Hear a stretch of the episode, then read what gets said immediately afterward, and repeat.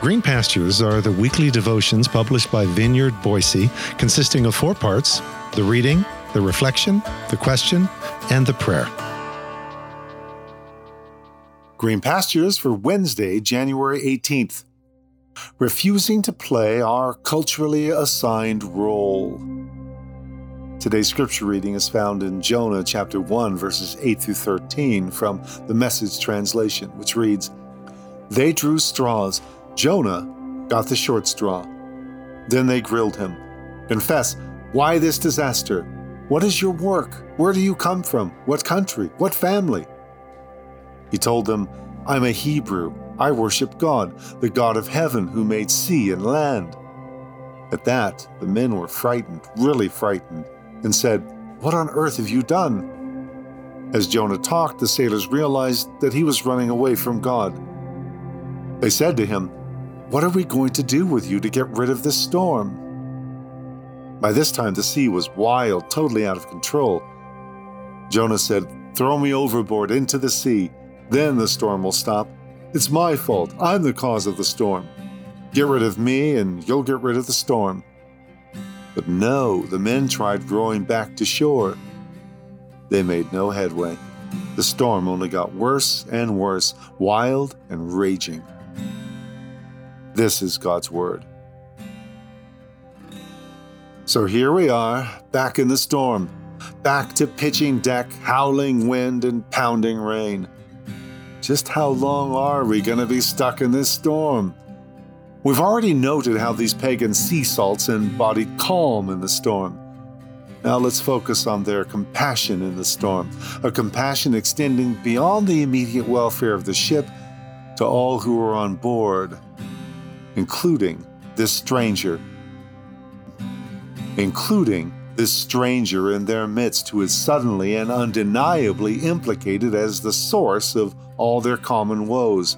I'm still amazed they take the time to actually learn the story of this stranger in the storm.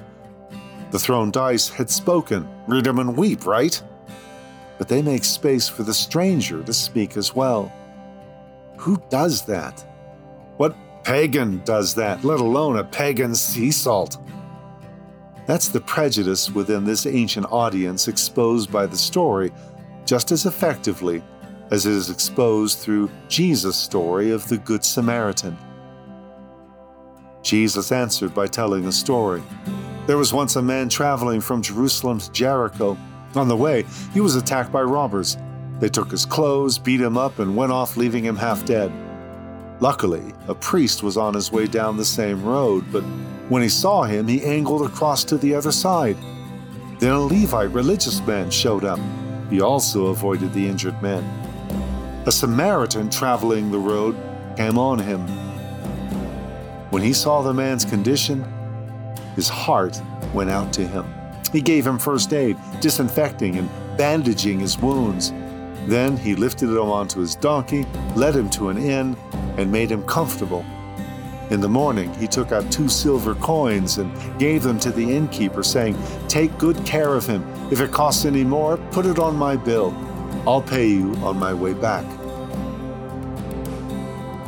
What Samaritan does that? Jews have no dealings with Samaritans, right? And vice versa. Prejudice tends to be a two way street, after all. But it's a street this Samaritan refused to travel. The Samaritan refused to play his culturally assigned role. Just like these pagan sea salts. They not only make room to hear the stranger's story, they are immediately impacted by it and by the God revealed in the middle of that story. These outsider pagan sea salts demonstrate more the fear of God than does his insider prophet. And more desire to save this one who was an outsider to them, going so far as to row against the tide of the storm to get back to land. Unlike Pilate merely washing his hands, they fully engage their hands to save the outsider stranger in their midst. Because the fact is, they were all in the same boat.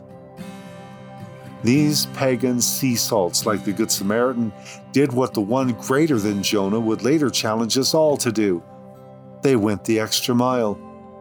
Not merely for one of the least of these my brothers, but for an outsider in their midst who was to blame for all of their troubles. And above the roar of the waves, the howling of the wind, and the pounding of the rain, I hear the voice of the one greater than Jonah telling us all again to go and do likewise. So, as we pause for a moment of personal reflection and prayer, ponder how are you being challenged to go the extra mile with an outsider stranger in your midst this day? To refuse to travel the two way street of prejudice and to refuse to play your culturally assigned role? By not only hearing their story, but fully engaging hands and heart to come to their aid. Lord, give me the heart of this Good Samaritan and these pagan sea salts, the heart to see the outsider, the stranger in the midst, the heart to hear their story, the heart to be impacted to the point of engaging not only heart but hands in coming to their aid, and going the extra mile, and going beyond the expected. Give me the courage to refuse to travel that two way road of prejudice, to refuse to play any and all such culturally assigned roles of separation and suspicion and self interest, as I too go and do likewise. Through your mercies.